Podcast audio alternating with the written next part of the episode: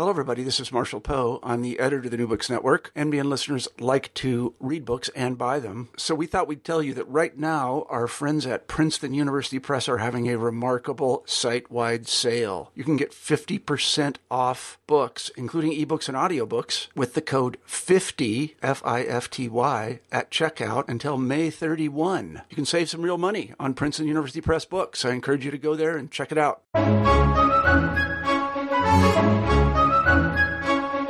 Hello, and welcome to New Books in Christianity. I'm Hillary Kaell, host of the channel, and today we're talking to Pamela Klassen, professor in the Department for the Study of Religion at the University of Toronto, about her recent book, Spirits of Protestantism Medicine, Healing, and Liberal Christianity. Spirits of Protestantism was published with the University of California Press and won the 2012 American Academy of Religion Award for Analytical Descriptive Studies. It charts a transition in liberal Protestant self understanding over the course of the 20th century, whereby supernatural liberalism, as Klassen calls it, enabled an imaginative shift between Christianity, science, and secularism. Liberal Protestants went from seeing themselves as Christians who combined medicine and evangelism to effect conversions to modernity amongst Native Americans and colonized people, to understanding themselves as complicit in an oftentimes racist imperialism. Yet, nevertheless, they've always sought a universalized type of healing. In the process, Klassen shows us how liberal Protestants have exerted a major influence in public life,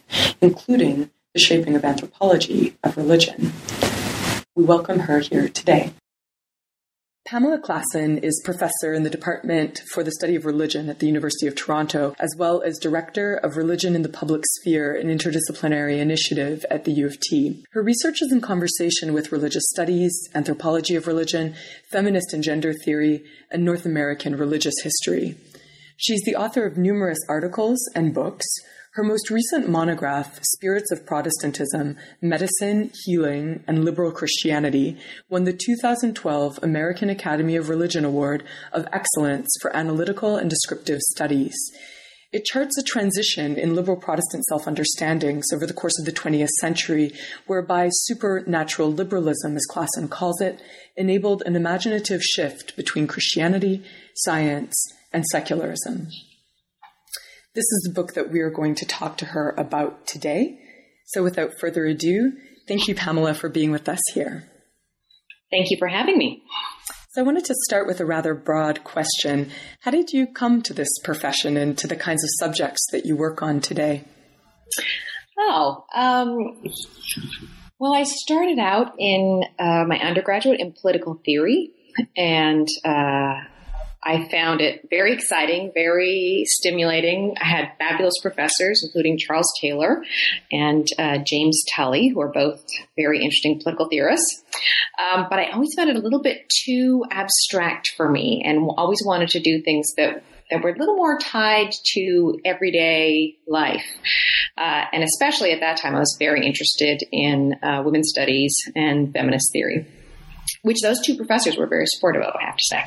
Uh, so I ended up uh, traveling around the world a little bit and went to a Buddhist monastery, did various things, uh, and uh, in in Thailand, and then ended up um, in a very very boring job in the government, and decided I was going to go crazy if I didn't uh, go back to school, and ended up in a religion and culture program uh, at Wilfrid Laurier University, which is in Canada, and then. I hadn't really thought I was going to do a PhD and had a fabulous professor um, say to me, Why don't you do a PhD? And I said, Okay. And then I went on. So you never know. As a teacher, I've always remembered that because you never know what things you say to your students, which things are going to actually, you know, make a difference in their lives. And to have actually, to have someone say to me, um, you could do a PhD was uh, something I hadn't really really thought about. Uh, so I went on to Drew University, where I studied with uh, Karen McCarthy Brown uh, in the Anthropology of Religion program, and uh, that just after that I. Uh, I never looked back and just wanted to continue thinking about religion in a very interdisciplinary compass and also as a as a at a theoretical level as a concept, but as a concept that has that is is created, that is manufactured, that is a part of an intellectual discourse and has a particular history, religion per se. There isn't this thing out there that we we can find. Uh, in the name of religion, but we can see that religion is is at play in a lot of different ways um, in uh, in the world around us, and sometimes very explicitly, and sometimes in ways that we need to do a little more teasing out of. What what drew you? It, it's not uh, it's not a given that someone studying in an anthropology of religion program would steer towards liberal Protestants in North America, uh, to say the least. What what drew you to that subject? Um, well, yeah, it was definitely uh, uh, unusual. Um, my advisor, Karen Brown, studied Haitian voodoo, which and did you know wrote a beautiful book called Mama Lola, which is uh, much more in keeping with what an anthropologist of religion might do. My my dissertation work was actually on the home birth movement, so the home childbirth movement in the United States, uh, and this was the book after my um, my dissertation book that was called Blessed Events. Uh, and that the the childbirth work work got me thinking about um, medicine and healing uh, in contemporary North America and its relationship to, to religion. So I decided I was going to. I, I'd gotten a job at the University of Toronto. I had small children, so I wanted to do a project that was could that I could do reasonably close to home. So I was going to do a comparative project that that compared sort of charismatic uh, Christian and um, sort of mainstream Protestant approaches to healing and then when I started going to some of these churches and actually participating in some of the the healing practices that were going on there, like a yoga class in a in a church sanctuary or healing touch, um, uh, therapeutic touch workshops in in mainstream Protestant churches. I realized that I, I needed to think about this much more historically because there I was, you know, in a church sanctuary with the the stained glass windows and everything, and lying there um, having uh, doing yoga um, with a uh, a practitioner who was also the um, at that point the, the the wife of the of the cleric in the particular church I was in. And I thought, okay, if I were, were 100 years ago and I was lying here doing, or, or doing the downward dog in this, uh, in this um, church, they would be kicking me out and screaming heretic. So there's a history that, that's seen uh, what people actually do with their bodies in this space change. And that became what was interesting to me. That sounds quite nice, I must say, doing downward dog in, in a beautiful church sanctuary. I do yoga in the Concordia undergraduate gym. Uh-huh. Not not nearly as inspiring, I think. Right. The only problem is so a lot of these older churches are very chilly. Mm. So this uh, yoga instructor was very kind. It had special blankets that she would lay on you at the end of the in the resting period. My favorite period of yoga. That's right. And uh, yeah. So, what are the main questions then that this book is is interrogating, seeking to answer? Mm-hmm. Um, well, I guess one of the ways to, to go at that is is thinking about different understandings within Protestantism uh, about how the spiritual is uh, embodied and how, um, in, in, many Protestant understandings of, of healing, uh, you have what I what I decided were sort of two, or what I came up to came to see as two different understandings of how the spirit enters the body in a way that might be considered healing. Um, now, my book is very focused on on Canadian contexts, and I'm focused in particular on the United Church, um, which is a, a, a, church that gets founded in the 19, in 1925 with a mixture of Methodist, Presbyterian, and some other um, Protestant groups.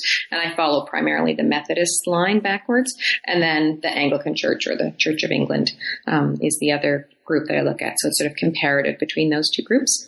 Um, and you can see, especially within the Anglican Church, that over the course of the 20th century, there's a um, in some ways in the United Church as well, there's a tension between those people who think that that God works through spiritual intervention by coming into your body, literally, spiritually, and, and healing it. Whereas there's a, another, an, opposed to another trend that understands the spirit working through what I called spiritual equilibrium. So it was the, your responsibility as a Christian to cultivate a certain equilibrium in your life where you had, you know, uh, you were thinking in the right way, you were, um, um, participating in the right you're taking care of your body in the right way and you're also taking care of your spiritual self. So they they really speak a lot about this equilibrium between mind body and spirit. And this spiritual equilibrium version was much more comfortable with with developing um, intersections between Christianity and psychiatry, Christianity and psychology, and a kind of psychiatric spirituality. Whereas the spiritual intervention folks, much more interested in developing um, uh, movements within Christianity in North America that saw sort of faith healing or um, sort of divine healing as something that you could pray for, as opposed to sort of um, so sometimes in, in quite a lot of tension with medicine, um, but other times not. Yeah, and certainly the book really helps us understand the diversity of liberal Protestantism, mm-hmm. um, but also the way that it is actually practiced. I mean, you're really taking liberal Protestantism seriously here as a subject of inquiry rather than as, for example, a trope uh, for mm. a therapeutic culture, for example, um, or for the loss of a, a sort of imagined Orthodox Christianity. Can you tell me something about the work on liberal Protestantism that um, you were reading and finding helpful as you were writing this book, or maybe not so helpful? Mm-hmm, sure. I think uh, there's a lot of great work on, on liberal Protestantism that has been more in a sort of church history mold, which um, has focused a lot on, on leaders. This is a caricature because there are other, you know, examples that could could um, you know, give you a different perspective. But a lot of it has been a kind of uh, church history mold that looks at uh, the leaders in particular denominations, the debates within the denomination, the ways that Methodists uh, might have, um, you know, had uh, disputes with Presbyterians or Anglicans or Episcopalians in the in the U.S. context. Um, and less on what I guess some have called a, more of a, a, lived religion approach. So I think some of the models that I took in writing this book would have been um, work of someone like Robert Orsi uh, in his work on in Thank You St. Jude on women and, and medicine and the Catholic Church. Um, in terms of uh, where, where he's really trying to figure out how people lay people grapple with church authority, but also medical authority at the same time as they figure out how to deal with some major struggles in, uh, in their lives. So I was interested in in in that kind of the practice aspect of. Um, of liberal Protestantism.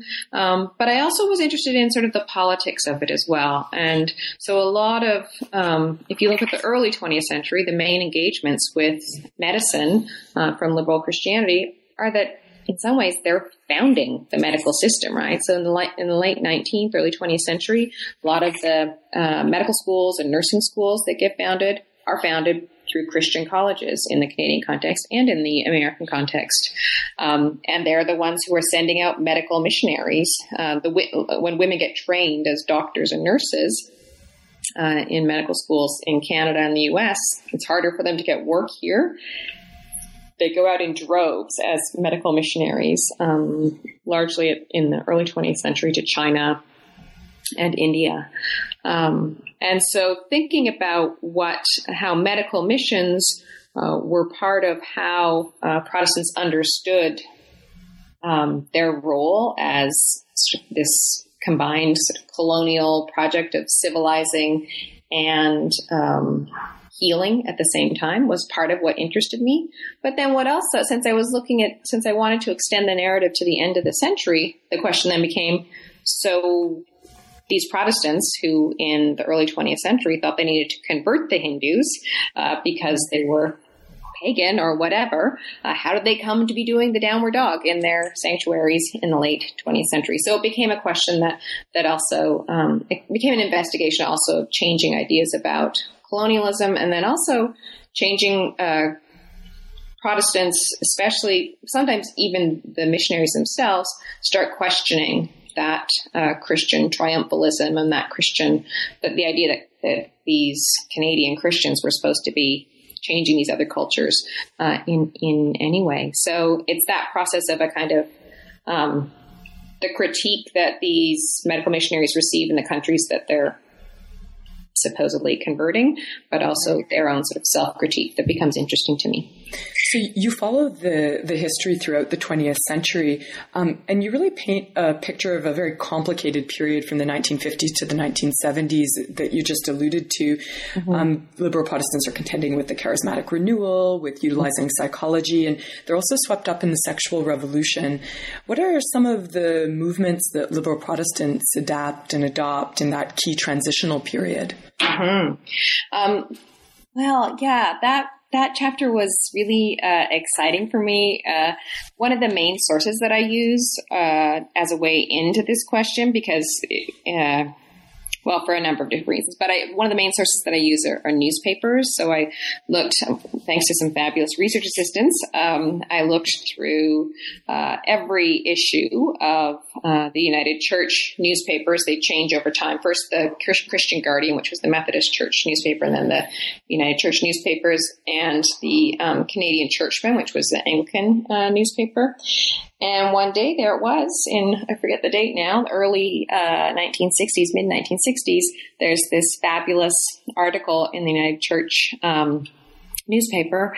Uh, I think by then it was the Observer, um, in which there's this great uh, article by a um, United Church minister about um, homosexuality in Canadian culture, and he makes all kinds of uh, great, what, what, we would now consider to be very um, precocious arguments about how the state should recognize same-sex marriage, uh, about how the the medical um, pathology, patholo- I can't even say that word. Pathologizing? Patholo- pathology, pathologization, uh, whatever. Pathologizing?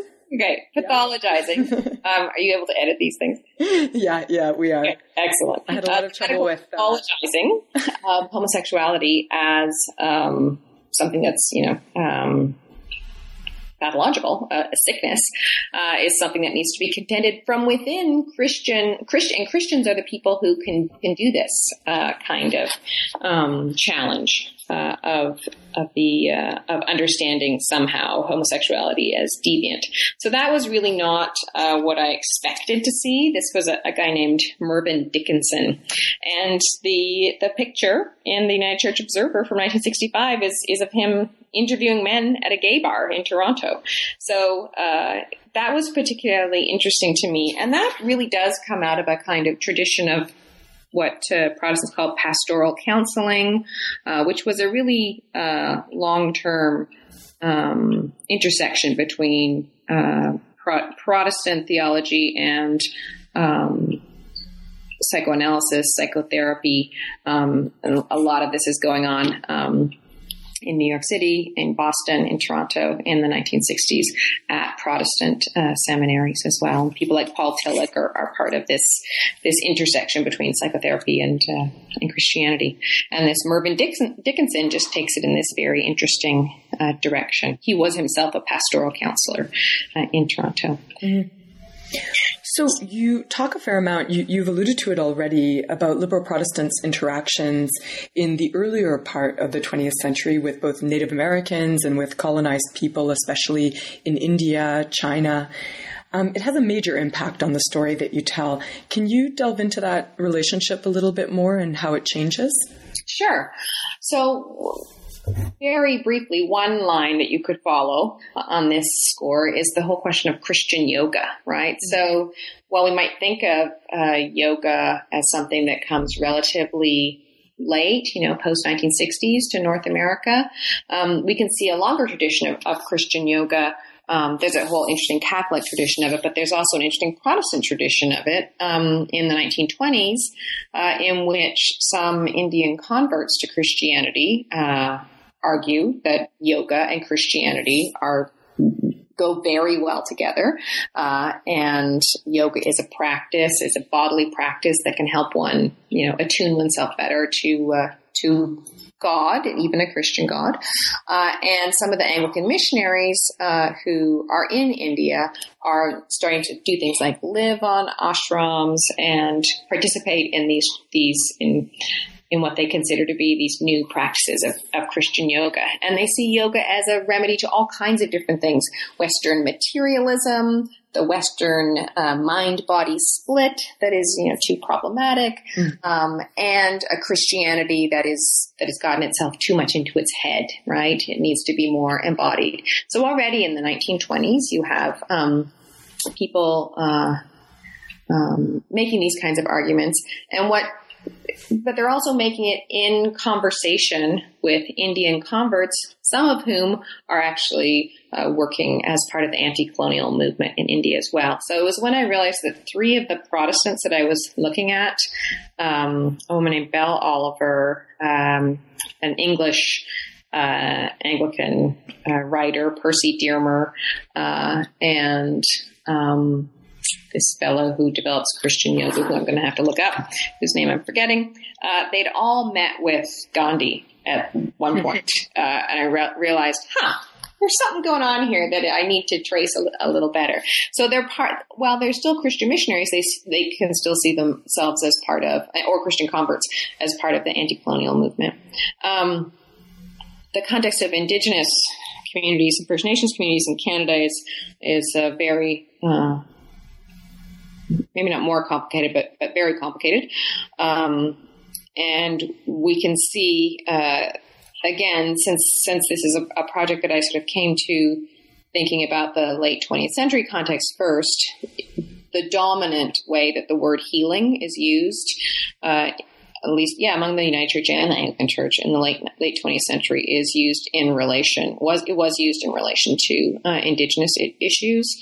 Um, the Truth and Reconciliation Commission of the early 21st century in Canada is a as a commission uh, that was designed to um, give space for uh, Indigenous people to talk about their experiences in church residential schools, which included United Church and uh, Anglican Church schools, and with words like healing and reconciliation at, at the um, named as as some of the, the main goals of this kind of process. So they are clearly healing. And both the both churches set up a healing fund um, as a way to, in some in some way uh, atone for their participation in uh, colonialism and the destruction of, of, First Nations cultures, languages, families in the early 20th century.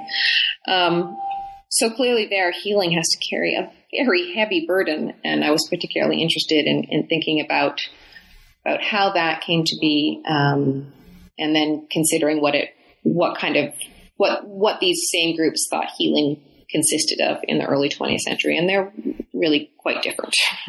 yeah, and that's a great example because it also gets at this nexus between bodily healing, psychological healing, we might say, mm. um, Christian healing, and also politics, right? Which which mm. really runs throughout the the book that complicated intersection. Mm-hmm.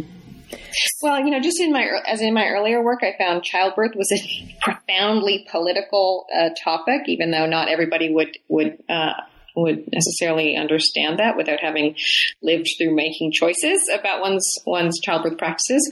Um, similarly, uh, in this case, the the debates around uh, faith healing and the role of uh, of medicine and medical authority within Christian context is deeply political and deeply fraught. So much so that you know, in the early uh, in the 1920s, I mean, there's there's always these waves of of conflict that develop at different times between the people who are more sort of anti medical faith healers and the people who want to see Christianity medicine sort of hand in hand. Um, and in the 1920s, you can see this.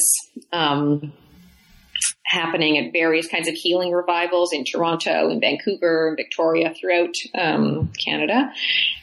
And the uh, mainstream Protestant ministers gathered together uh, with medical doctors and lawyers uh, to investigate what they consider to be the fraudulent practices of these healing revivalists. So you see a real kind of um, unity around. Uh, among the, the mainstream Protestants and the medical um, establishment uh, in the the first two or three decades um, of the 20th century. So much so that right after one of the more controversial uh, faith healers comes through town uh, in Toronto, um, the next issue of the um, of the United Church newspaper starts having a regular column written by a doctor who is going to tell you about you know how to get enough fresh air for your children or what what foods to feed your children or so that I mean you can imagine not many church newspapers these days have regular columns by by doctors um, or public health advocates within them. Although you know you know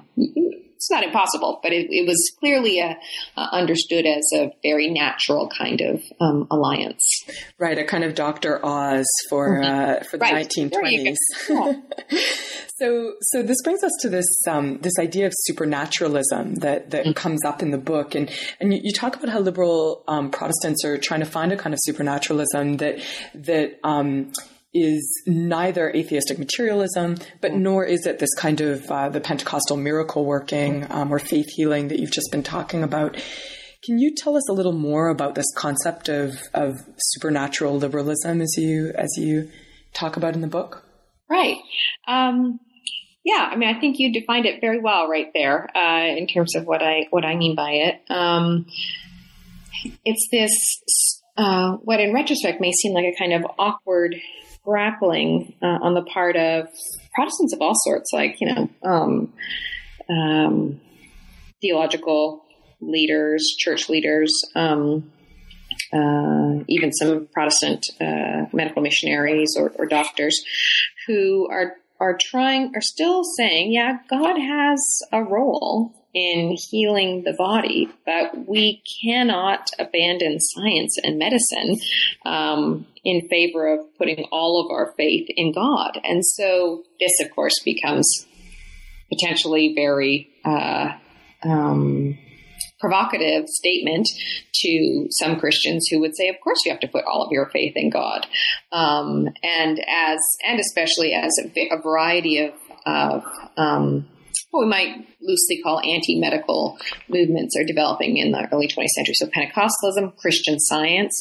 The Anglicans are particularly concerned to uh, ward off uh, the growth of Christian Science, which was a um, a movement that uh, was very much uh, rooted in, in, thinking that, well, the fundamental idea is that matter is error, that our bodies do not exist, and we just need to sort of align ourselves um, more purely, uh, in a more intentional way, um, with with God, uh, and then we will have no illness. We will have no. Uh, we will we will not be in, in need of healing. Um, so much so that to to um, really show have true faith as Christian scientists, one was not to turn to doctors. Mm-hmm. Um, so this becomes a, a very, uh, a very um, antagonistic relationship between uh, mainstream Protestants and Christian Science because Christian Science, Pentecostalism, you know, stole people from you know the United Church, maybe not the United Church, the Methodists for sure, um, and uh, definitely makes incursions into the Anglican Church. Um, Christian Scientists stole another, a different group, um, often a lot of women who were sort of the um, the ones doing most of the work in local churches. So these are both seen as sort of threats to mainstream Protestants in the early um, 20th century. Um, so they need to come up with a way that they're they're supernatural at the same time that they're part of this wider liberal. Um, discourse in the United, in the United States and Canada um, that uh, understands where they, in which they understand themselves as part of a, a, a reasoning, rational kind of public sphere that they and they are they're contributors to this this wider liberal sphere, which would include medical doctors and psychiatrists and um, people with other kinds of um, you know professional uh, authority. So it's it's trying to walk a line between the spirit and science, I guess you could say, um, uh, while at while not fully giving oneself over to either uh, side.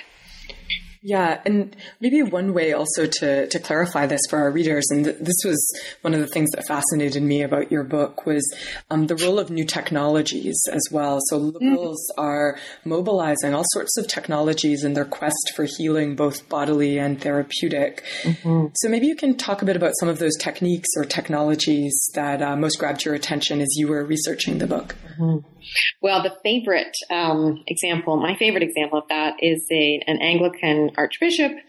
Uh, he eventually becomes an archbishop whose name was Frederick Du Vernet, and actually he fascinated me so much that now I'm writing a whole book about him. but, right. Um, he uh, is a fascinating character because he's um, born in Montreal, uh, works in Toronto for a while, does most of his his um, schooling at Wycliffe College, an evangelical Anglican college, gets posted out uh, in northwestern British Columbia around Prince Rupert, what's now Prince Rupert, in 1904, and then lives mostly among uh, indigenous peoples, Nisga'a, Tsimshian, um, for the most part, uh, and then some some white settlers uh, and other missionaries, uh, and um, by the near the end of his life, he dies in 1924. But in the 19, uh, 1920s, he starts turning his entire attention to a new theology that he calls spiritual radio or radio mind. And he had long been interested in um, psychic research. So, you know, a very, he considers himself a scientist, a psychologist, um, you know, a scientific approach to the mind and the spirit, right? What, how does the mind work and, and what role for him, what role does God play in, in our, um, our human um, mind body complex. He wouldn't put it that way, but that's that's basically what he was after.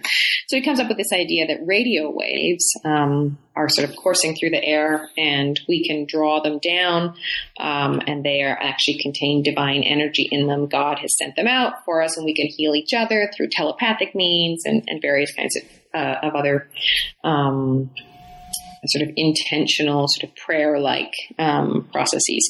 He's not the only one who's coming up with this. There, Percy Dearmer uh, in the UK is also um, talking in this way. William James has even has a certain amount of it in some of his his writing. Um, so he's definitely a sort of man of, of his of his moment, but he's also, I would argue, very much uh, influenced by what he's seeing going on around him uh, among um, the First Nations groups that he um, he's around a lot, a lot of the time, in which spiritually traveling energies that can heal one uh, are are constantly being not constantly, but are being passed between people um, in in ways that he wouldn't necessarily recognize as as Christian ways, but are it's certainly going on.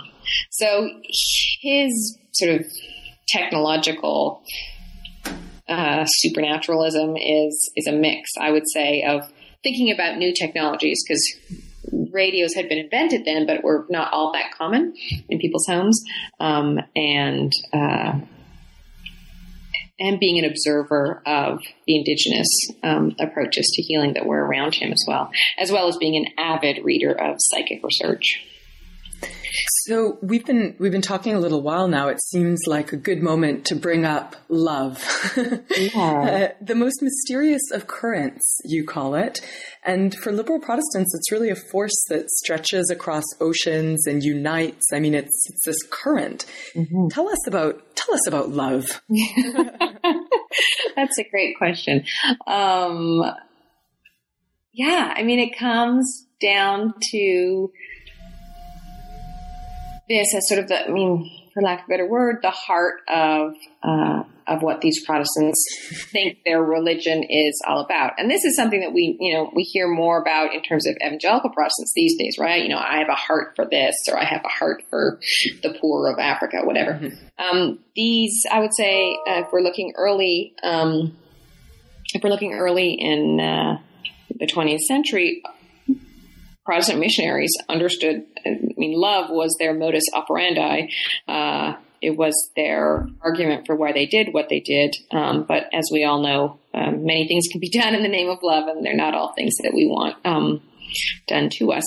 Um, and certainly, I think that was the case in, in some contexts where um, Protestant missions were understood themselves as sort of vessels for the love of Christ, but they were also vessels for imperialism and colonialism at the same time. Um, that said, I do think I think what interests me about especially these earlier figures, these missionaries, is that they they really did believe that what they were doing was a way of transferring their care for the other uh, in into the world, and we can. Um, you know, with hindsight, we can see the, the, deep problems with this approach. But then I think it gives us pause to, to think about um, to think perhaps a, a, little bit with a little less um, retrospective judgment uh, and understand and try and understand how they had a certain kind of effective or emotional commit, commitment to what they were doing. Um, but then also think critically about how, you know, although we think of love as this, uh, you know, a positive force in the world, we also might want to pause and think about how, um, well, to think about a different context. Um, uh, the book by um, Louise Erdrich, Love Medicine. Definitely uh, that that book and its title, Love Medicine, um, really points to the way that uh, love as a current active in the world may have some very positive outcomes, and it may also have some extremely destructive ones at the same time. Does that answer yeah. your question? Yes, yeah, absolutely. Um, so, you, sorry, if oh, I can sorry, just bring it back to the that question of, of homosexuality, though, as well. Mm-hmm. Too, I mean, I think there we see a situation in which um, really sort of um, Protestant, some Protestants were seeing uh, how their um, understandings of what was pathology and what was perversion um, were distinctly unloving and were actually keeping people from being in what what would be considered very positive, loving relationships. And it's pretty amazing. In my view, it's pretty amazing that they um, came to these uh, perspectives in uh, in the mid '60s, even before the Stonewall riots uh, were taking place. So I think there is something really powerful to to be thinking about love uh, not as something that um, is just sort of hived off in one part of one's life, but that is is a is a current that you can you can trace in in a lot of different uh, sorts of places and right. relationships. Right, and that you can recognize both, as you said. I mean, in the context of pathologizing homosexuality, or also with the residential school system, mm-hmm. that actually the what was considered love for another was actually keeping people from being in loving relationships, as it exactly. became understood by the late twentieth century. So, so for those in our audience who haven't yet read Spirits of Protestantism, um, as, as is clear from what Pamela has been telling us, she did a lot of, you did a lot of archival work, but also four years of um, ethnographic work with communities, with liberal Protestantism Protestants today in North America. So it really brings us right back um, up to the present with all these different new types of healing, right? We talked about uh, yoga a little bit. There's also Reiki that makes an appearance in the book as well. Um, and are, can you tell us a little about how these kinds of healings then play into liberal Protestant ideas of a religious universalism or these kinds of questions about love that we've been talking about? Mm-hmm, mm-hmm. Yeah, so I guess it's kind of the flip side. If you have the, early part of the century where you know Christianity is the only way um, to get to salvation and love and whatever and healing for uh, mainstream Protestants. By the end of the century, there's just there are so many different ways that one can one can get there, um, and that includes you know uh, a kind of cosmic universalism that you know you could have uh, different kinds of arguments with, but uh, that that understand yoga or Reiki, which is a kind of has a very interesting history in of itself, which one of my students, um, Justin Stein, is investigating uh, which is a kind of healing touch. Um, in which it's understood that the, the practitioner is just sort of channeling the energy of the universe through his or her body into the body of the person who's receiving the treatment. Mm-hmm. Um, and uh, I met many people who were Reiki practitioners, but who were also members of, of um, Anglican or United Churches. Um, and then there were also parish nurses who were uh, it's a sort of a very interesting development in the context of not just mainstream Protestantism, there are Catholic um, parish nurses and, and, others, evangelical ones of various stripes. Um, but it's basically a kind of a Christian diagnosis of, of, medicine that understands it as having lost the spiritual altogether. Uh, and so they came up with this idea of parish nurses, which are ba- who are basically, for the most part, women. Um, nurses who work in uh, churches um, and are sometimes paid by the churches. It's a very precarious model of mm. employment, um, but uh, who um, can't they, they've they're now accredited in a, in a, in a, through a certain they have their own accreditation process. They can't do things that um, many of the medical um, um, techniques that nurses might be licensed to do, but you know they can take your blood pressure, they can advise you on you know risk around diabetes and that kind of thing.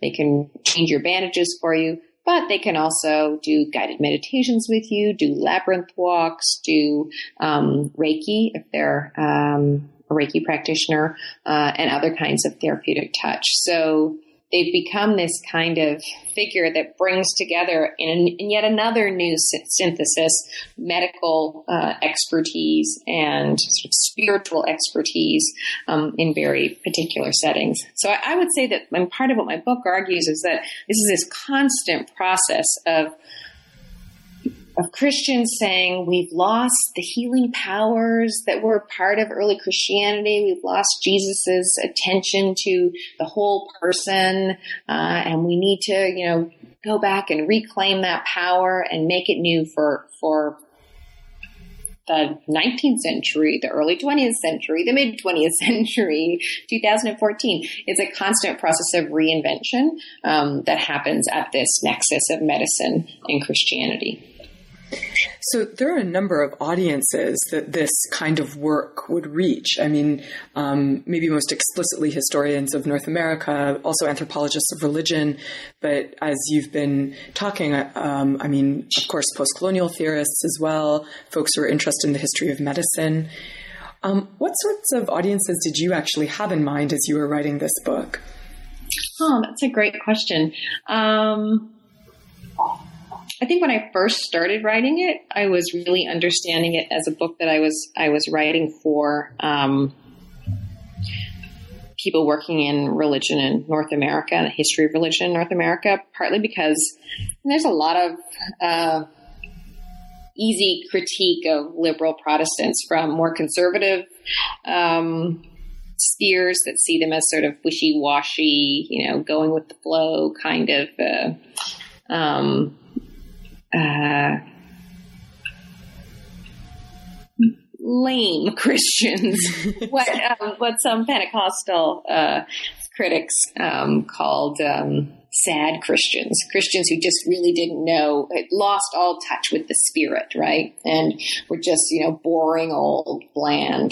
Uh, Protest, liberal Protestants, and you see this among some anthropologists as well, right, writing about um, uh, anthropologists of Christianity, writing about liberal Protestants as if they're they're just so boring. Why would one ever want to study them? Right, um, or, or, so adaptive to or culture so, that they just are ciphers for the culture. Exactly. Than, yeah. Right, and I think there's actually a little more uh, resistance going on there. That that's interesting to look at, and there's also um, there's a, I mean, there's a lot that's gone on in the the name of liberal Protestantism that is definitely part of a wider cultural critique, but is also not something that. Um, I mean, interestingly, a lot of the uh, in the 1960s anthropologists of religion, many of them uh, write some very interesting things about liberal Protestantism as uh, what it is as a as a religious movement in their minds that can um, that is actually one to be uh, to be respected in a certain way. Um, and so part of what my uh, what my book became by so while at the beginning I was writing more for these people in North American religious history, by the end I was really writing for anthropologists of religion and then anybody else who might find some of my stories interesting. Um, but uh, people in uh, anthropology of religion, partly because uh, there is it's there's a lot of quick critique of the liberal. Uh, and I wanted to make it a little more complicated and messy and say, well, what do we really mean when someone we call someone liberal? And specific, more specifically, what do we mean when we call someone a liberal Protestant? And do we really know what they are? I mean, that the, the trope of liberalism is that it's a kind of individualistic, um, uh, kind of um, ideology in which the, the individual is privileged around any other kind of social unit. Uh, and it's very, you know, Western and very, very Protestant. Uh, and that somehow Protestantism is encapsulated by, by a kind of um, focus on belief and on the, the inner self, and that it's, again, also a very individualistic model. Um, but if you start looking at liberal Protestants, like some of them were the most avid uh, defenders of social justice, of unions, of um, socialized medicine, in this case, uh, and of uh, an understanding that medicine is actually a tool that uh, and and a, a, a, human right in a way that everybody uh, should have access to. And so, for this very individualized, supposedly individualized movement, uh, it's had a lot of, especially in the Canadian case, it had a large role in developing uh, the system of uh, socialized, well, of state funded healthcare that we now have. Yeah, and, and your your critique is even more pointed than that when it comes to anthropology, because you know you point out these figures, for example, like Margaret Mead, who are obviously mm. eminent anthropologists. They're also writing for liberal Protestant uh, journals, and as you, you, you have this great phrase, um, I'm saying your your words back to you, but that, that anthropologists and liberal Protestants are in this kind of awkward kinship together, where you know in some ways liberal Protestants don't form the subject of inquiry for anthropologists because they come out of the same institutions and profess many of the same ideas. So there's actually a very awkward kinship there indeed. Yeah, and especially they come out of the same uh, sort of historical trajectory of becoming aware of their uh, of how they are implicated in colonial history, right?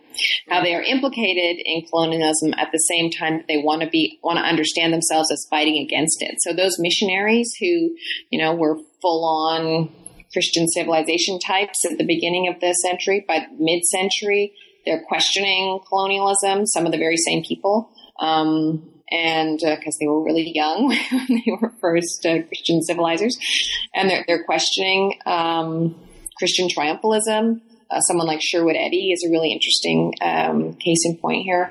Um, and at, at the same time that anthropologists are saying, oh, look, we uh, were part of a colonial project, and now we need to shift gears and understand and, actually start questioning colonialism. So they really are part of that same kind of uh, dynamic. Um, which was a dynamic that was often foisted upon them by the people they were studying in the case of anthropologists and the people who they had converted in the case of uh, missionaries, um, especially in the context of the Indian uh, church. Yeah. So, so your current project, as you said, I mean, you're, you're following up on Du Vernet. You're working on this intersection of Christianity and First, Na- First Nations people, colonialism, and the making of Canada. It sounds like some of the ideas that you explored in Spirits of Protestantism are also driving this new project. What are what are some of the questions that you're asking there? Yeah, definitely. There's a there's a you can see a uh, relation between the two books, and one of the main ones being uh, Du Vernet. I, in this book, um, I'm still debating the title, but I think the the, the subtitle is uh, "Missionaries and Media on Indian Land," and it actually follows Du Vernet's journey from Toronto to the Rainy River Ojibwe um, in uh, on the Rainy River in the boundary between Minnesota and Ontario, um, almost in Manitoba. Uh, and then he goes, he's sort of a missionary journalist at that point. Uh, and then he goes to uh, northwestern British Columbia. And each chapter focuses on a different medium, literally. So the first chapter is on photography and looks at his uh, trip to the Rainy River and how his desire to take photographs of the Ojibwe um, both put him into closer relationship with some and uh, give an opportunity to uh, Ojibwe older women in particular to and, and some men to reject his his visit and to reject the purpose of why he's there, literally in, in uh, not allowing him to take photographs of them. So his interaction with them the way photography prompts certain kinds of interactions, or what some people call the, the, photographic event, is what I'm interested in that chapter. And then there's a chapter on the printing press. Missionaries loved to bring printing presses to uh, um, their missions, and then the printing presses get used to, for all kinds of different reasons by the people who are actually living there. Uh, in this case, the Nisga'a. Um, and then there's a chapter on maps and missionaries. And then, of course, a last chapter on radio, where I get to think a little bit more about radio mind and spiritual radio and psychic research uh, in Du Vernet's life. Super. So, given that we've just been talking about media and this interview is the official launch of the New Books Network online podcast on Christianity, seems only appropriate to end by noting that this year, if I am right, mm-hmm. you are teaching a full year course at the University of Toronto called The Internet, colon, Saving Civilization or Trashing the Planet. So, which is it? what, are, what are we contributing to? Well, here? it depends on which week we're talking about. I'm actually um, teaching it with a computer scientist and an environmental scientist, so it's a it's a fabulous course to teach. I think the students are largely feeling like we are rather dystopian when it comes to thinking about the internet.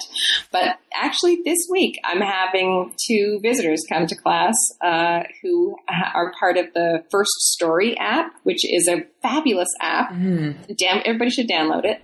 Um, where you can actually, it's a Toronto-based app, uh, Indigenous history in Toronto, and you can walk around with your phone and figure out um, where where various uh, significance of, uh, significant events in First Nations history uh, took place in um, the Toronto context. So it's a whole under understory uh, to the city of Toronto that most people uh, don't really know about. Um, so in this week's lecture, I would say the internet is uh, a force for good, uh, but certainly it is a very, very complicated beast. For sure. But of course, this podcast is. is contributing to saving civilization. There we go. Thanks so much for being here with us. Thank you. Bye, Pamela. Bye bye.